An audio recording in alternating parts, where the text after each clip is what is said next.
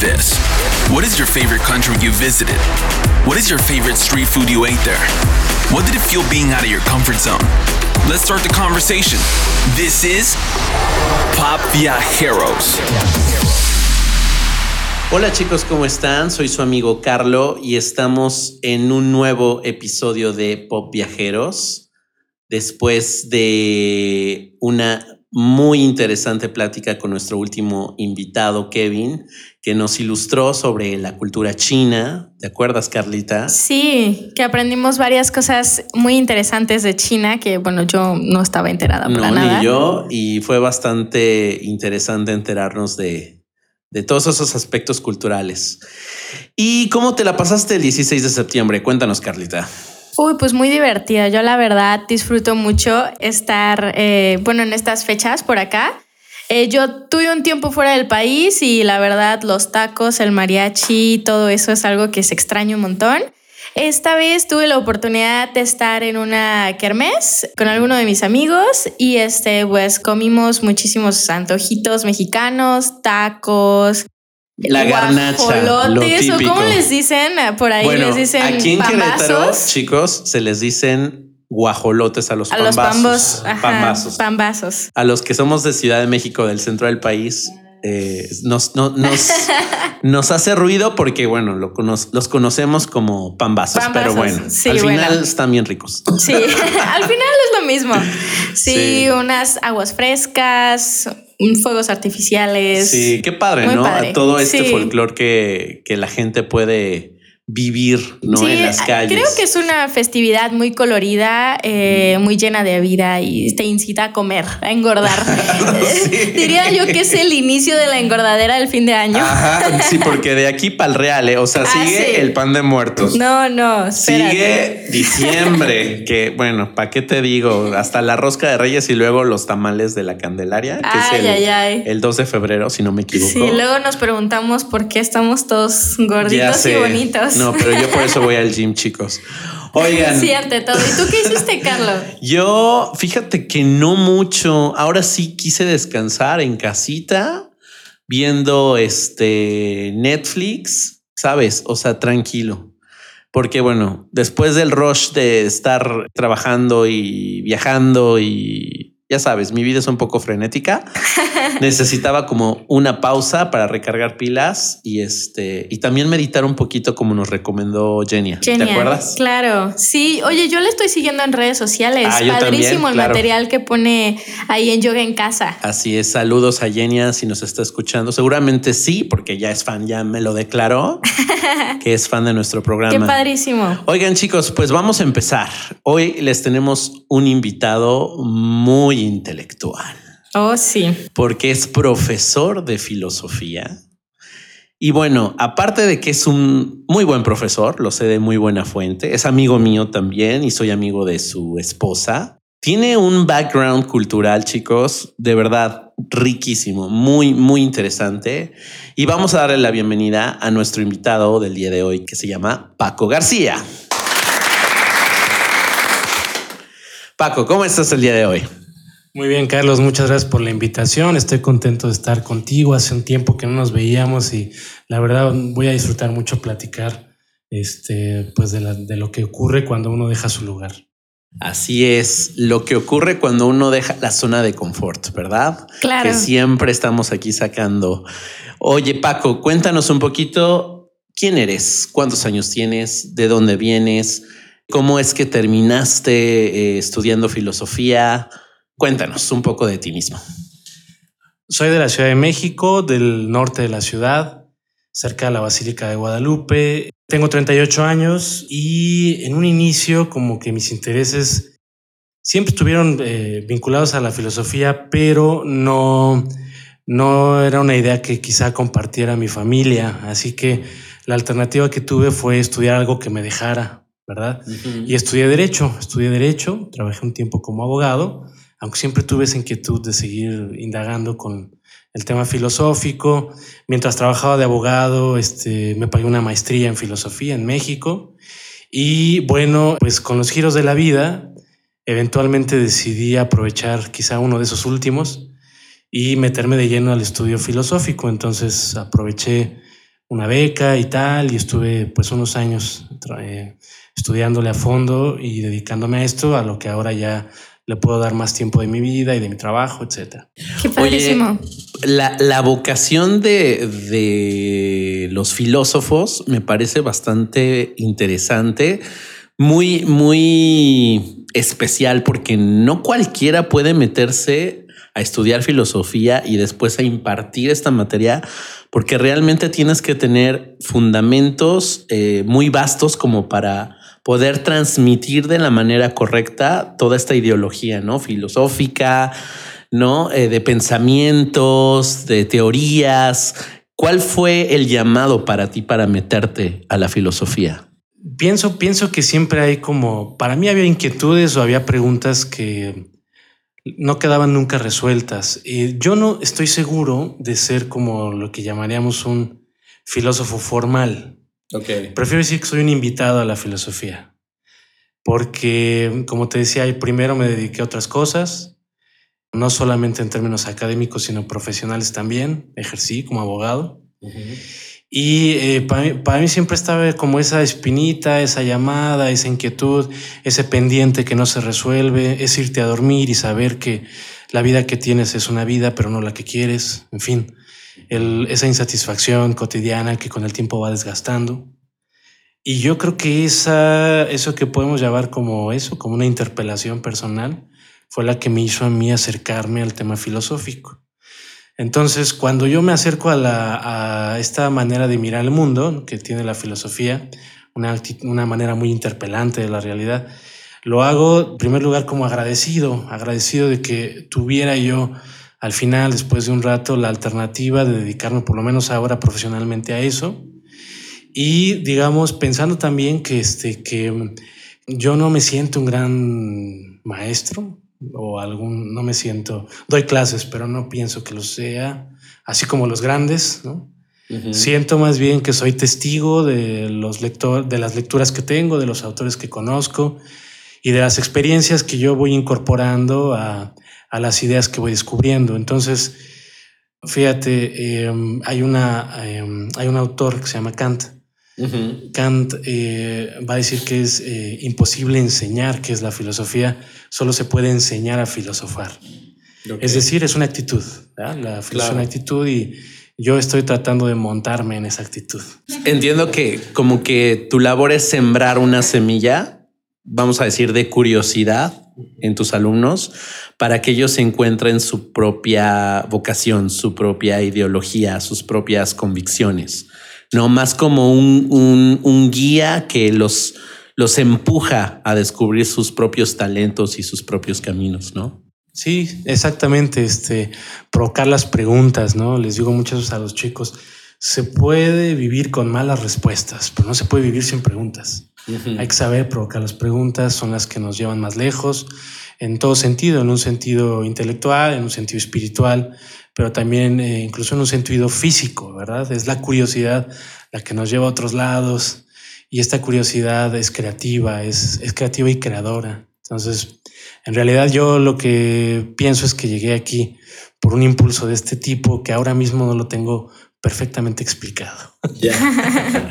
Oye, Carlita, pues vamos a preguntarle de eso que te lleva a otros lados. Claro, platícanos un poquito porque, bueno, eh, este programa se trata de viajes, ¿no? De experiencias y no nada más. Entendemos que aparte de los viajes a otros países, existen estos viajes como espirituales que ya los hemos eh, compartido aquí antes y, bueno, todo lo que tú estás diciendo es eh, claramente un viaje como espiritual, no, no sé cómo decirlo, no, no tanto espiritual, pero de la mente también, como de ir más allá de lo que tú normalmente hubieras pensado o imaginado. Y eso de hacer preguntas creo que está padrísimo. Creo que todos tenemos que aprender eh, específicamente a hacer preguntas porque a veces entramos dentro de esta zona de confort que no nos permite o simplemente nos acomodamos o somos hasta un poquito mediocres, ¿no? Y nos aquí estoy bien, esta chamba está buena mientras viva y ajá. Y a veces nos da pena preguntar, ¿no? por, por mm, hacer el ridículo o, que los otros piensen,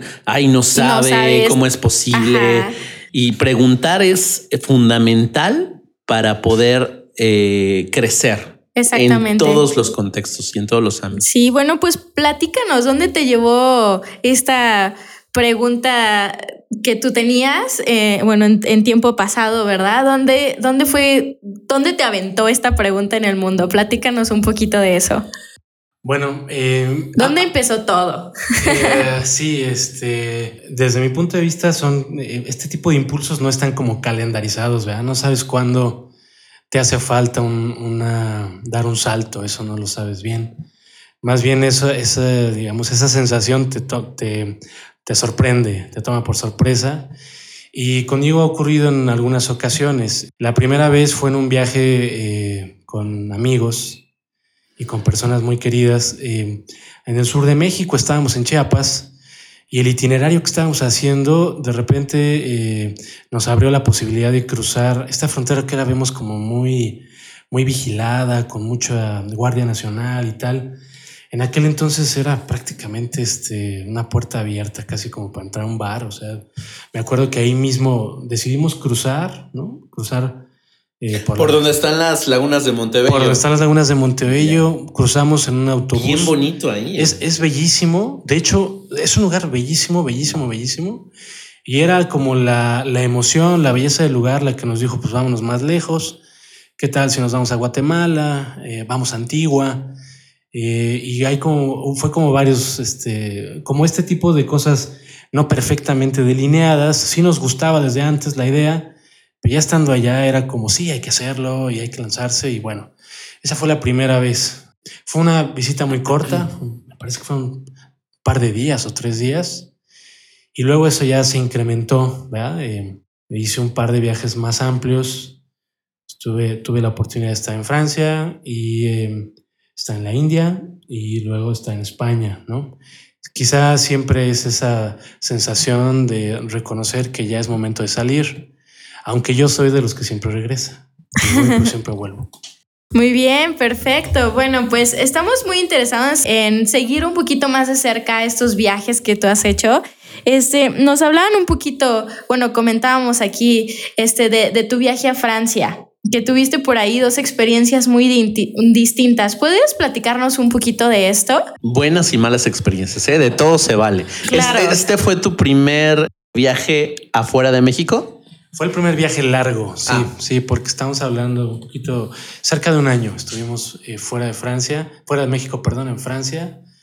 Eh, yo llegué a la ciudad de Lyon. Hubo como motivaciones de tipo amoroso, por eso, ah. fue como un primer impulso. Y luego, y luego fue eh, ya el hecho también de, de, saber si uno es capaz, ¿no? De, de, atreverse a ver si, si uno puede estar lejos así.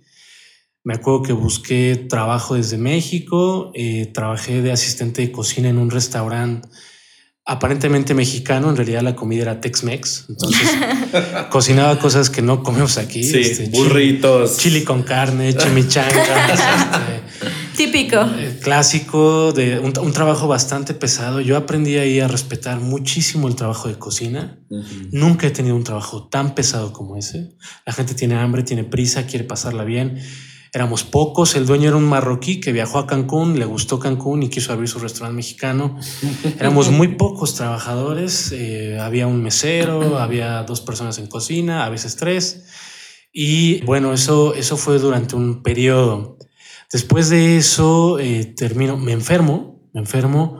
El lugar, estoy en, en más o menos, el invierno me sorprende allá y yo no estaba habituado a esos fríos. Es un frío tremendísimo.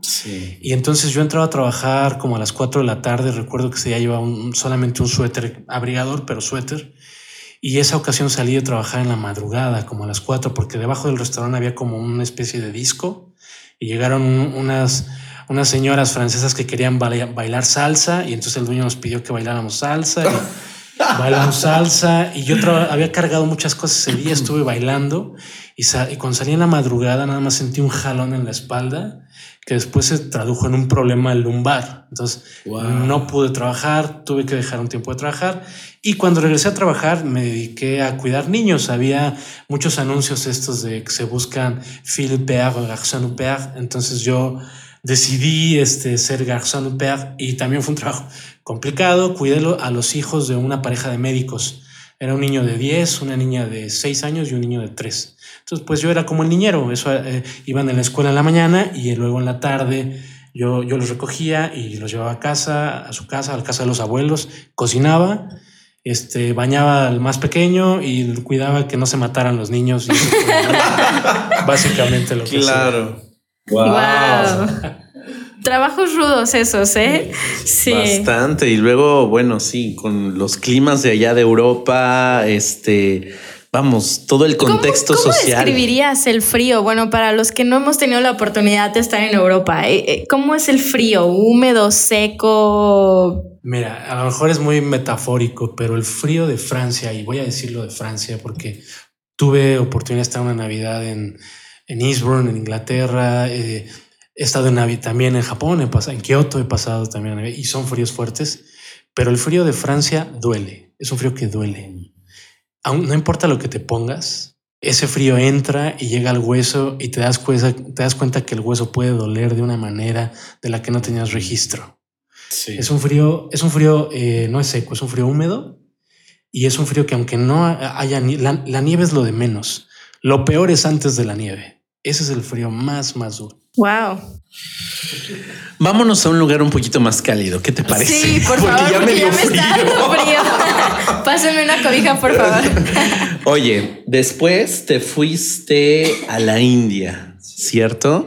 Y ahí sí Cambio vamos. Cambio extremo, o sea, porque o sea, país primermundista ah, completamente opuesto. Exacto. Polos opuestos. Y nosotros, bueno, no hemos ido a la India, ni Carlita ni yo, pero tuvimos una invitada en el segundo programa que se fue a Calcuta y nos platicó una serie de cosas de verdad impactantes, ¿no? Sí. Bueno, cuéntanos tú cómo fue tu esa experiencia. experiencia ¿Por qué India? decides primero que nada irte a la India? ¿Qué te motivó a irte a un lugar pues tan remoto para nosotros y tan distinto a, al occidental? No, porque en Francia pues puedes ver muchas cosas que puedes ver en México también, pero en la India estamos hablando de contrastes importantes.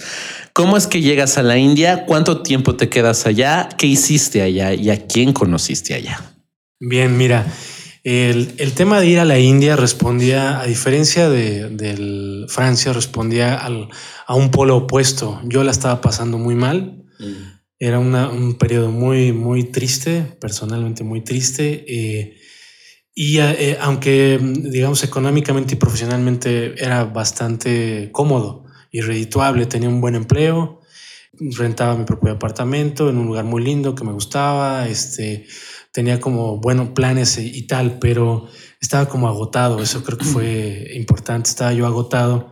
Y la verdad se me ocurrió irme al lugar más lejano que pudiera ser y el que al parecer de repente se abrió paso fue la India. O sea, la India me pareció eso, un lugar para estar lejos y yo quería estar lejos. Entonces yo me fui alrededor de seis meses, quizá un poquito menos. Uh -huh. Lo fui preparando con mucho tiempo, eso sí, muchísimo tiempo antes.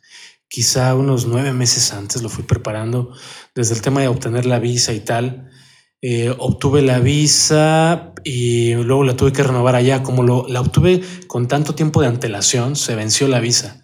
Entonces, este, yeah. asunto, este asunto de ser, tenía un amigo español que decía así: eh, Mira, si vas a ser eh, ilegal y pobre, procura, procura que eso no te pase en la India, ¿no? Ok. Procura que no te pase allá, porque efectivamente todo el asunto de resolver luego el tema migratorio fue bastante complicado en la India. Uh -huh. Pero bueno, eh, por ese motivo me voy, me voy alrededor de seis meses. Eh, yo, yo lo que intento hacer es buscar una agencia desde México que me pudiera como organizar una estancia allá. Entonces esta agencia lo que hacía era buscarme un homestay que podría ser un departamentito o vivir en la casa de, alguien. También me organizaba unas clases, unas pequeñas clases de inglés, ¿no? Un pequeño cursito y organizaba como actividades culturales y de paseo. Entonces, todo lo, lo, fui preparando desde México. En México yo lo, con esta agencia iba como diseñando lo que, lo que quería hacer. Y eh, entonces llego a Delhi y llego pues ya con un contacto allá. Eh, me acuerdo que llegué al mismo tiempo, eh, ahí en el aeropuerto. El tema del aeropuerto en la India es muy curioso eh, porque porque hay como un, hay controles que no hay que no he visto yo en otros aeropuertos. Por ejemplo, los extranjeros pueden estar en, entrar al aeropuerto con su pasaporte, pero el, el, nacional de la India no. Tienes que pagar para ir a disfrutar del aeropuerto. Entonces, si tú quieres ir a comerte, ¿Cómo? si quieres comerte una, no sé, un, un este, un chicken tikka especial que venden en los restaurantes del aeropuerto, tienes que pagar tu acceso al aeropuerto y luego pagas tu, tu comida tu en comida. el restaurante. Siendo de la India. Siendo de la India. Si eres extranjero no hay bronca, pero siendo de la India. Entonces eso... eso Qué discriminatorio, ¿no? Es, es, hay muchos contrastes en la India eh, eh, que, que, fueron, eh, digamos, para mí también chocantes, pero poco a poco eso me, me provoca la inquietud de tratar de, de, entender por qué lo hacen, por qué hacen esto. ¿no? Uh -huh, claro. Y todo, y es lo que decía hace rato, las preguntas son lo importante, porque es lo que te invita a ti como ir más lejos. Total, que eh, cuando yo llegué me topé a una chica francesa que curiosamente también había contratado un, un esquema similar al mío y total que terminamos eh, siendo recibidos por la, la, misma agencia en India y nos colocaron en nuestro homestay a cada quien. Y bueno, yo empecé este asunto de estar en India, en Delhi, cerca del mercado de Malviya Nagar, que es uno de los mercados más importantes. En la India no hay muchos a lo mejor me equivoque, pero pienso que no hay supermercados y si los hay, no hay muchos. Okay. Entonces, los productos normalmente se compran en el mercado y hay una vida, eh, una vitalidad alrededor de los mercados muy potente. Entonces, yo vivía muy cerca del mercado.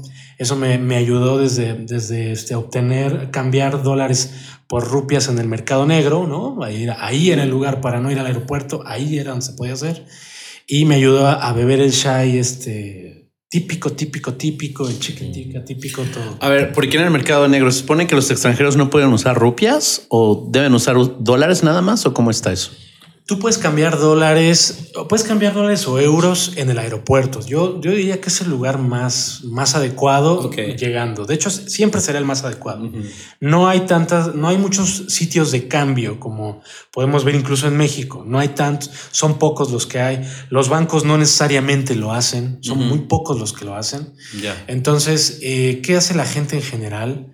La gente en la India está buscando al turista. La gente de la India siempre está buscando al turista. Uh -huh. Siempre ven en una oportunidad. Entonces, eh, a mí me ofrecieron, el, en vez, eh, yo iba a ir al aeropuerto a cambiar dólares porque se me había acabado ya lo que llevaba. Entonces, yo pensaba cambiar dólares y tomé un taxi para ir al aeropuerto y fue el taxista el que me dijo, pues aquí en el mercado te puedo llevar a cambiar, si lo quieres es cambiar rupias, yo te llevo. Entonces él me llevó y ahí yo cambié las rupias y tal. Mm, Entonces es mucho más fácil para todo. Prácticamente en la India la India es como un curso de supervivencia básico que no solo lo digo por mí, porque ahí conocí a mi mujer, a Makiko, que es japonesa.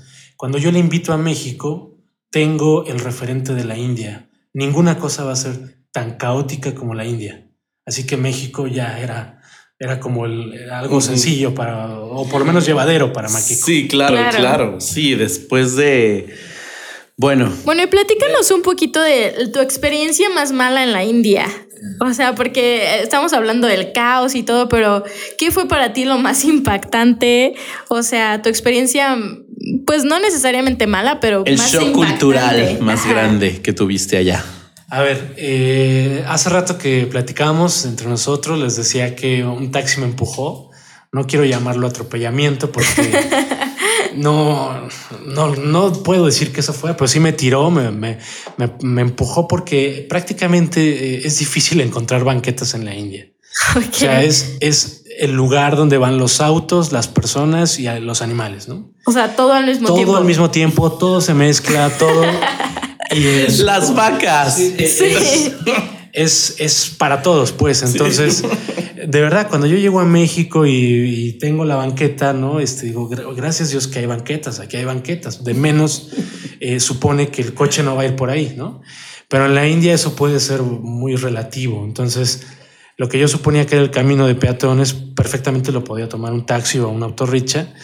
Y eso ocurrió, pero lo más complicado para mí en la India, yo creo, yo, yo quisiera decir dos cosas. La primera tiene que ver con este, esta, digamos, la, la escena humana. Eh, yo estaba acostumbrado, a diferencia, por ejemplo, de mi mujer que es japonesa, yo estoy acostumbrado a que la gente de repente se acerque a pedir ayuda, a pedir limosna. Eso pasa en México y pasa muchas veces. Quizá pase menos en Francia o en España, pero en México pasa mucho. A lo que no estaba acostumbrado es a que lo hicieran con esa vehemencia. La gente en la India cuando ve a una persona extranjera no pide eh, limosna, exige limosna. Entonces es difícil que, se vayan con una primer negativa, ¿no? Hay que ser muy firmes. Esa parte a mí me costó mucho trabajo como al principio asimilarla. Hay que ser duros, ¿no? Yo, yo eh, me generaba un shock, ¿no? ¿no? No quería ser grosero con las personas, sobre todo porque está en una situación complicada, de miseria, pero si no, si no lo hacía, ese era el tema. Si no era un firme, eh, de repente... Eh, la ropa es jaloneada o, o, las bolsas son jaloneadas y entonces eso, eso sí que me costó trabajo, como, como desarrollar una distancia, la distancia extranjero.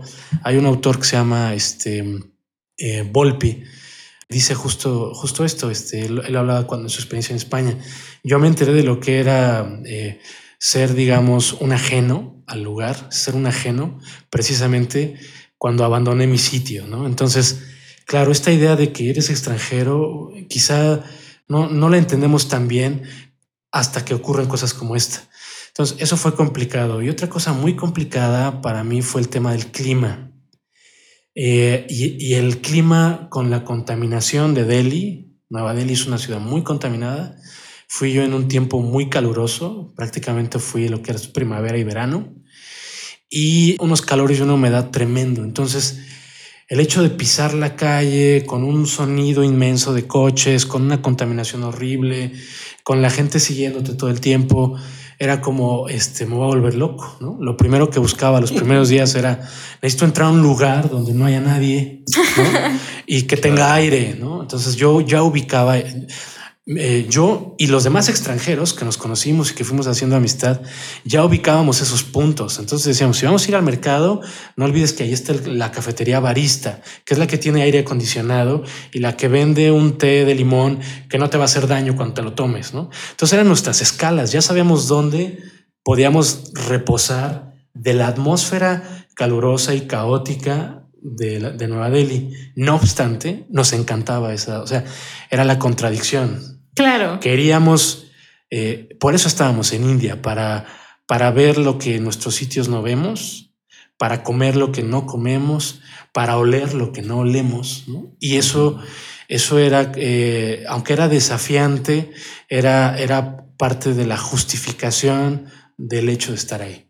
Claro, qué interesante. Súper interesante. Estaba yo viajando literal en la India, este, con todo lo que me contabas y bueno, ya las referencias que tenemos, debe ser un destino muy interesante, pero yo creo que sí tienes que ir preparado de mente abierta, sobre todo, a ser receptivo, a no criticar, a no juzgar. Finalmente es una cultura diferente y ya pero este muy, muy enriquecedor todo lo que nos platicas. Entonces, chicos, si quieren ir a la India, ya saben a lo que van, porque ya tenemos a dos invitados que nos advirtieron. Que nos han advertido. Vayan con la mente muy abierta porque la vaca, que porque el, agua y el calor, etc. Bueno, oye, platícanos, ¿qué no puedes hacer allá o qué está mal visto por ellos?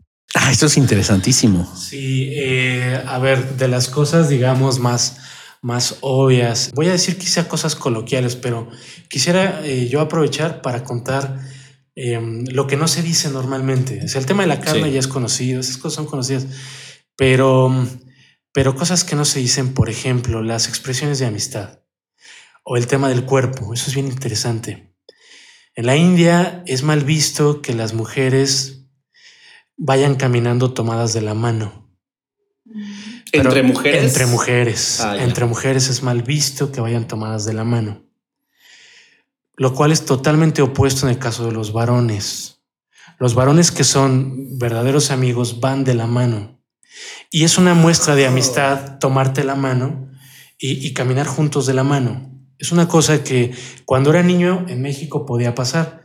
Pero el modelo cultural en México eh, en, la adultez se modifica completamente. Claro. Sí, claro. Entonces, por ejemplo, sí, o sea, si tú en México está súper mal. Bueno, no. Es que aquí es al revés. Sí. Bueno, ya en estos tiempos. Ya en estos tiempos ya no tanto, pero, Si hablamos de hace dos décadas, Todavía. Puede, puede ser, pero además em, no, es, no es solamente, digamos, un tema de, netamente sexual, es un tema de, específicamente amistoso. Por mm. ejemplo, voy a, ponerle, voy a contarles la anécdota. Estaba yo en una de las playas este, Spring Breakeras de la India, que es lo que ocupan los rusos para irse. Como no se ponía a Cancún, se van a Goa. Entonces, en Goa... Em, me acuerdo que estaba eh, yo en la playa en un camastro y de repente se acercó un señor y me dijo que si se podía tomar una foto conmigo y, su familia también quería estar presente. Eso es muy común. Les encanta sacarse fotos con extranjeros. Entonces, eh, como en China. Claro. es un asunto muy, muy común. Te ven, oye, ¿me puedo sacar una foto contigo? Y toda mi familia, claro, claro. Entonces llegó toda la familia, el señor, y al momento de, de la fotografía, este, el señor este, como que estaba esperando algo y yo no sabía qué era lo que estaba esperando. como yo no reaccionaba, pues el señor tomó mi mano, quería salir con mi mano así juntos en la fotografía. Es la primera vez que yo lo veía a él, pero eso es un asunto simbólico. Es decir, quiero mostrar que, tengo un amigo eh, extranjero y tal, y, y son, son eh, códigos que, que no necesariamente se reproducen aquí. Claro. Ese es un tema. Otro tema del cuerpo. Esto es de las escenas más bellas, no solo de mi viaje en la India, sino de toda mi vida. La cuento en mis clases también. Eh, en esa misma playa, yo estaba ya medio fastidiado y estaba tratando de dormir eh, en mi camastro, ¿no? Con mi sombrilla y todo. Y cerca de mí habían llegado unas chicas rusas muy guapas, enviquinadas, enfiestadísimas, bebiendo vodka y roqueando, ¿no? Y un tanto como que yo pues, me desperté y un tanto como que, estaba un tantitín incómodo, ¿no? Las chicas eran muy guapas, pero yo estaba durmiendo y es lo que quería hacer. Cuando me despierto, eh, veo que la gente empieza a acercarse a tomar fotos y las fotos se dirigía a otro grupo de mujeres. Eran unas mujeres vestidas con sari, era una, una hilera como de 30 mujeres, entre eh, señoras un poco más grandes, más jóvenes, jovencitas, no niñas, pero un poquito más jovencitas, todas tomadas de la mano entrando al mar y tratando de torear la ola todas juntas. Todas juntas la toreaban. En la India, los varones pueden entrar a la playa o pueden bañarse en una alberca con traje de baño, pero las mujeres no pueden ocupar un traje de baño. Tienen que usar la ropa tradicional, que es el sari, o sea, el pantalón o la falda larga, el top y el velo. Mm. Entonces, la imagen de estas 30 mujeres toreando la ola o sea, inmediatamente provocó en mí lo que había provocado en los demás extranjeros. Todos corrimos hacia la imagen a sacar fotos porque era una imagen eh, bella, bella en el sentido más profundo. Es una imagen que yo nunca he visto en ningún lugar. Y era de una belleza genuina y de, y de la idea de la corporalidad explotada de una forma que nada tenía que ver con las chicas enviquinadas. No porque estuvieran feas, ni porque me ponga moralista. El tema es que en Cancún veo Spring Breakers o en Los Cabos, pero nunca había visto eso en ningún lugar. Entonces me pareció a mí algo extraordinario. Wow. Interesantísimo. Este es que cada lugar tiene eh, esos pequeños secretos que vas descubriendo si te sales también de el típico tour que te va a llevar al Taj Mahal, que te va a llevar a lo que está bonito según los estándares, estándares occidentales. Pero sí, o sea, se me erizó la piel, o sea, me contaste, me lo imaginé, literal lo, lo, lo, lo transmitiste y este, qué bonito, qué bonito. Oye, y bueno, eh, hacemos el paréntesis porque ahí en la India fue donde conociste a la que ahora es tu actual esposa, Makiko, de Japón, y que obviamente después de ver estas cosas, bueno, tan diferentes, este, en la India, venir a México fue como venir a Disneylandia, ¿no? Porque yo he estado en Japón, yo viví en Japón. Para un, latino es muy, muy difícil eh, entender tantos protocolos, tanta vida metódica, tantas reglas, tanta organización, porque Japón funciona así. Culturalmente están adaptados, diseñados, acostumbrados a funcionar en un, en un esquema muy controlado y de muchísima disciplina. Y de muchísima disciplina, limpieza, etcétera. Entonces vienes eh, a mostrarle a, a, a Makiko tu país ¿Cómo fue este primer enfrentamiento de, de tu esposa con, con México y cómo es que le, le enseñas tu cultura. Bueno, sí, pero también primero cuéntanos cómo, dónde se conocieron. Ah, sí, dónde se conocieron, por favor. Sí, eh, bueno, eh, um, en estas actividades que realizaba la agencia que yo contraté en México, había como, como actividades conjuntas en la agencia que Makiko contrató en Japón. Entonces, por ejemplo, los dos compartíamos las clases de inglés. Mm. Ahí la conocí, la conocí, este, la verdad por la comida. Eh, cuando yo llegué a mi primer departamento en la India, yo convivía con un grupo de, brasileños muy enfiestados. a mí me gusta la fiesta, pero estos cuatro traían un ritmo muy, muy firme.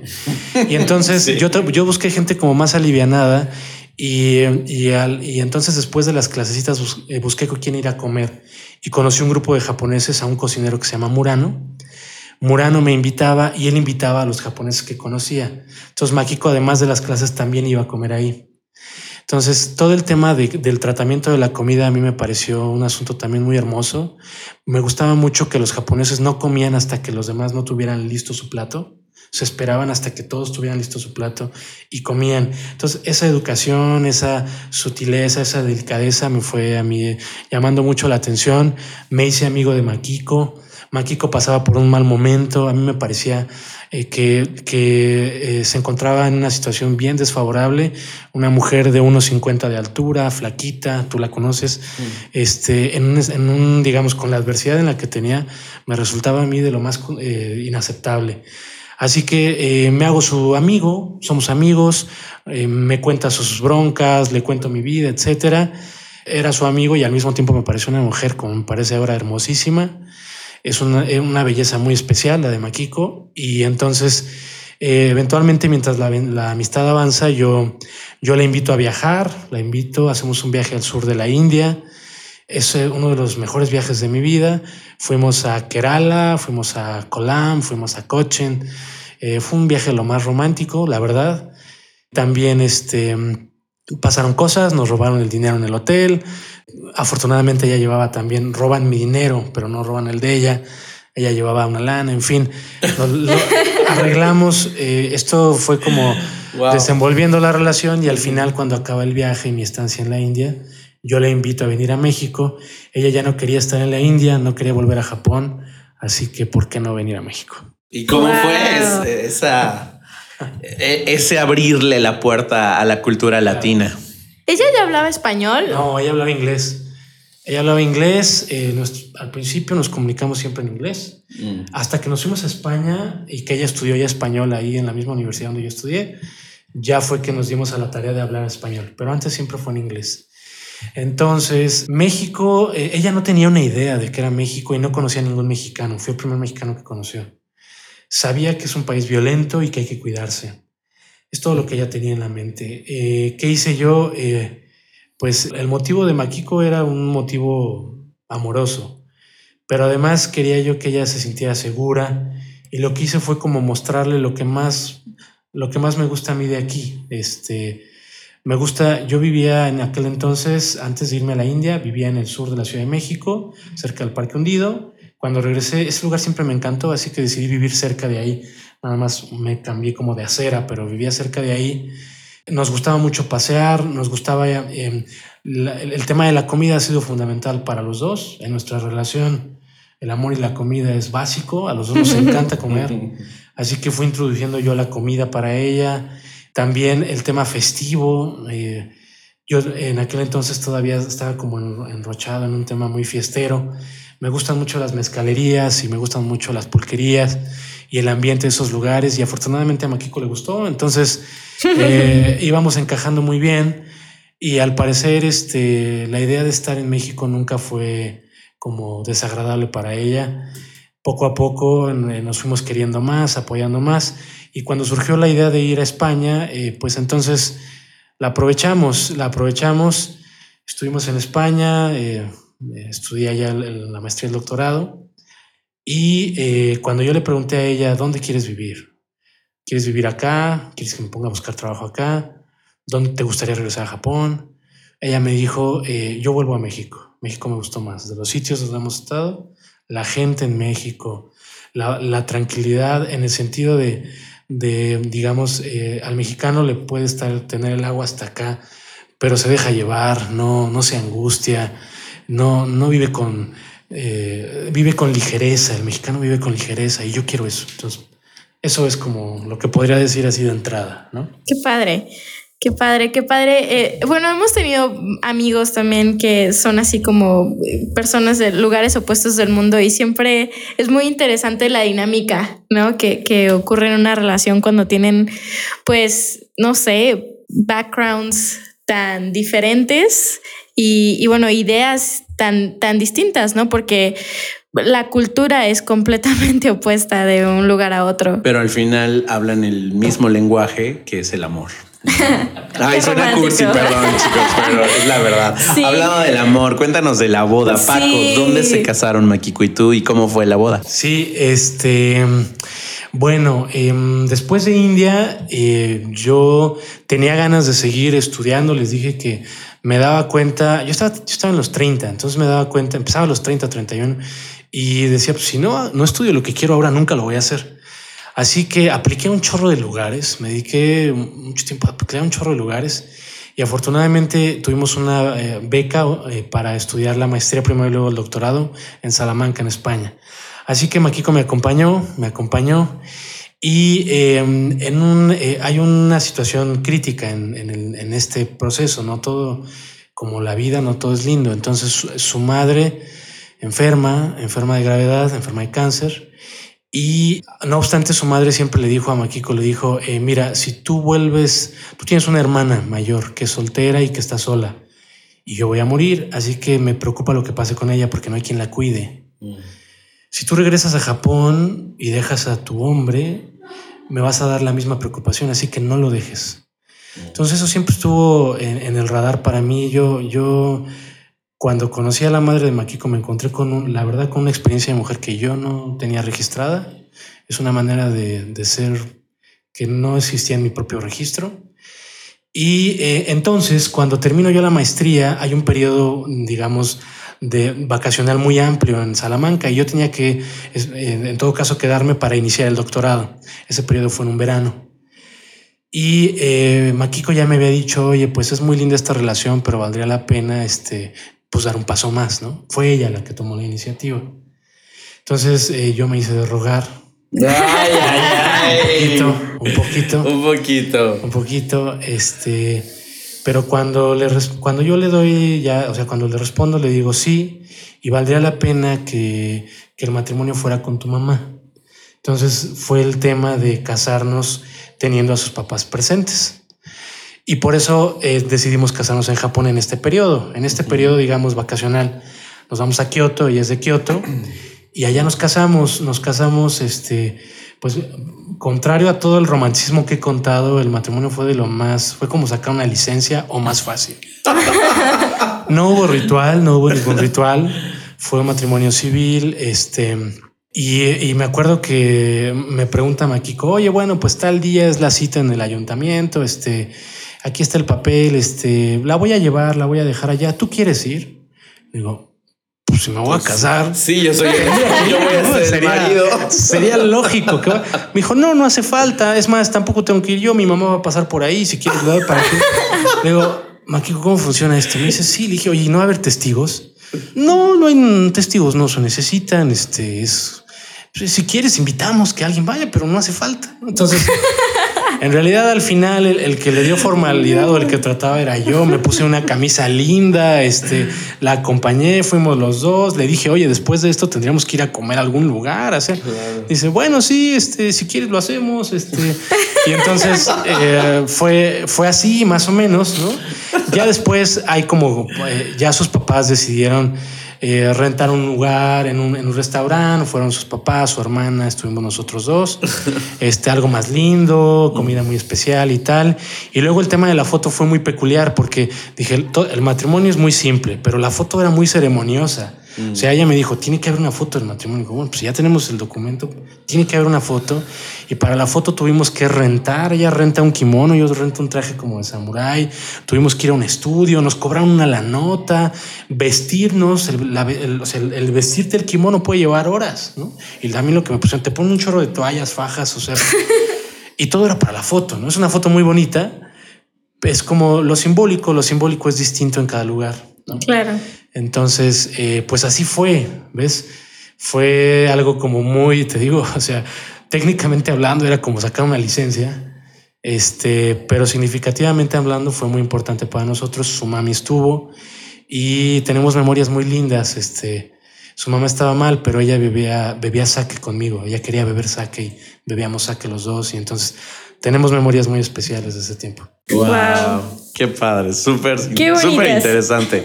Los contrastes son increíbles claro. de una cultura y la otra. Claro, claro. se nos está, se nos está acabando el tiempo. pero quiero terminar con esta pregunta que es como muy importante para, para nosotros. Eh, bueno, como ustedes saben, chicos, Paco García es profesor de la Universidad Anáhuac de aquí de la ciudad de Querétaro y muy seguramente sus alumnos van a estar escuchando este podcast, al igual que sus compañeros de trabajo y su propia familia, ahora que tiene una hija, cuando crezca ya escuchará también este programa y, la saludamos. ¿Cómo se llama, por cierto? Jimena Masami, es una joya, Jimena. Jimena Masami, que tiene dos añitos ahorita, ¿verdad? Apenas. Bueno, eh, Paco, algo que les quieras dejar a tus alumnos, eh, es importante impulsar a la juventud a, mejorar el mundo en general, en el ámbito que quieran, en la profesión que quieran ejercer. Creo que es eh, la misión como, como profesor es eh, sacar el mejor jugo de, de, nuestros alumnos, impulsarlos, motivarlos. ¿Cómo es que tú motivas a tus propios alumnos a dejar la zona de confort, a que viajen, a que se atrevan a, lograr sus sueños? Mira, eh, García Márquez dice, cuando habla del desamor, dice, no hay que dejar de amar, solo hay que tener cuidado la próxima vez. Yo creo que, ocurre lo mismo con los viajes y con la vida y con la filosofía y con lo que yo intento decirle a los muchachos. No puede ser el miedo el que toma tus decisiones, tiene que ser la confianza. Hay que tener cuidado cuando se viaja, por supuesto que hay que tener cuidado, pero no hay que dejar de hacerlo. Hay que tener cuidado cuando se ama, sí, hay que tener mucho cuidado, pero no hay que dejar de amar. Hay que tener cuidado cuando se vive, sí, la vida puede ser crítica, pero no hay que dejar de vivir. Entonces, yo creo que todos, todos somos capaces de reconocer esos instantes donde se nos exige más y hay que comprometerse con eso, hay que comprometerse, hay que decidir no por miedo, sino por confianza, y poner lo mejor de uno, eh, de manera que si las cosas salen mal, no es uno el que pierde, uno ganó. Y si salen bien, hay que celebrarlas. Qué bonito. Vamos a darle un aplauso otra vez a nuestro invitado, por favor. Paco, muchísimas gracias. Este, eres un pop viajero bien interesante, de verdad. Este, creo que un episodio es corto. Sí, y de hecho ya hasta nos alargamos, pero yo creo que vale la pena porque nos ha aportado mucho, mucho el día de hoy, Paco. Y ya para terminar ahora sí, este, cuéntanos tantito de tu libro para que invites a, los lectores a, buscarlo, dónde se vende, de qué va, cómo es el título, dónde lo podemos encontrar, Paco. Sí, eh, publicamos un libro el año pasado. Curiosamente es un libro que habla del dolor, se llama Fragilidad y Entendimiento, y habla de la necesidad del diálogo, de hablar de las cosas que salen mal. Desde una perspectiva filosófica, este, el libro se encuentra en la universidad, la universidad lo vende, la Universidad de Anáhuac, y además se encuentra en unas librerías del centro, eh, la librería Pessoa, este, la librería que está al ladito de, este de almacenes, ya sé que no lo debo decir, pero de almacenes El Sol, ahí también está. Entonces, en algunas librerías del centro y la editorial Eólica es la que se encarga de la distribución, también la editorial lo vende. Excelente, pues ya saben chicos dónde encontrarlo. Y bueno, pues vámonos Carlita. Muchísimas gracias Paco, te agradecemos que hayas aceptado la invitación y tienes ¿Algo más que aportar, Carlita, antes de despedirnos? No, pues muchísimas gracias. La verdad, fue una conversación muy amena. Aprendimos muchísimo y pues ya tengo mi lista de preguntas existenciales a partir de ahora. Vamos a ir a clase de filosofía. Gracias por despertar nuestra Paco curiosidad. Próximamente. bueno, pues chicos, eh, este fue el programa del día de hoy. Espero que lo hayan disfrutado tanto como nosotros y los estamos esperando en nuestro próximo programa. Recuerden seguirnos en nuestras redes sociales pop-viajeros en Instagram, igual en Facebook. Y no dejen de sintonizarnos porque vamos a tener pronto muchas sorpresas. Aquellos que nos están siguiendo, que por cierto, Carlita, ya tenemos seguidores hasta en Chile, Wow. en Alemania, en España, porque eso es lo que nos arroja este, pues nuestra gráfica de, de seguidores que nos comparten nuestras plataformas digitales. Y bueno, estamos asombrados de haber llegado tan lejos en tan poco tiempo. Pero bueno, a manera de retribuirles este y agradecerles este seguimiento, chicos, vamos a tenerles sorpresas muy interesantes. Ya que les gustan los viajes, los vamos a ayudar a viajar. Así Excelente. que no se Yo estoy muy emocionada por esas sorpresas. No se pierdan los próximos capítulos. Y bueno, pues vámonos. Esto fue Pop Viajeros.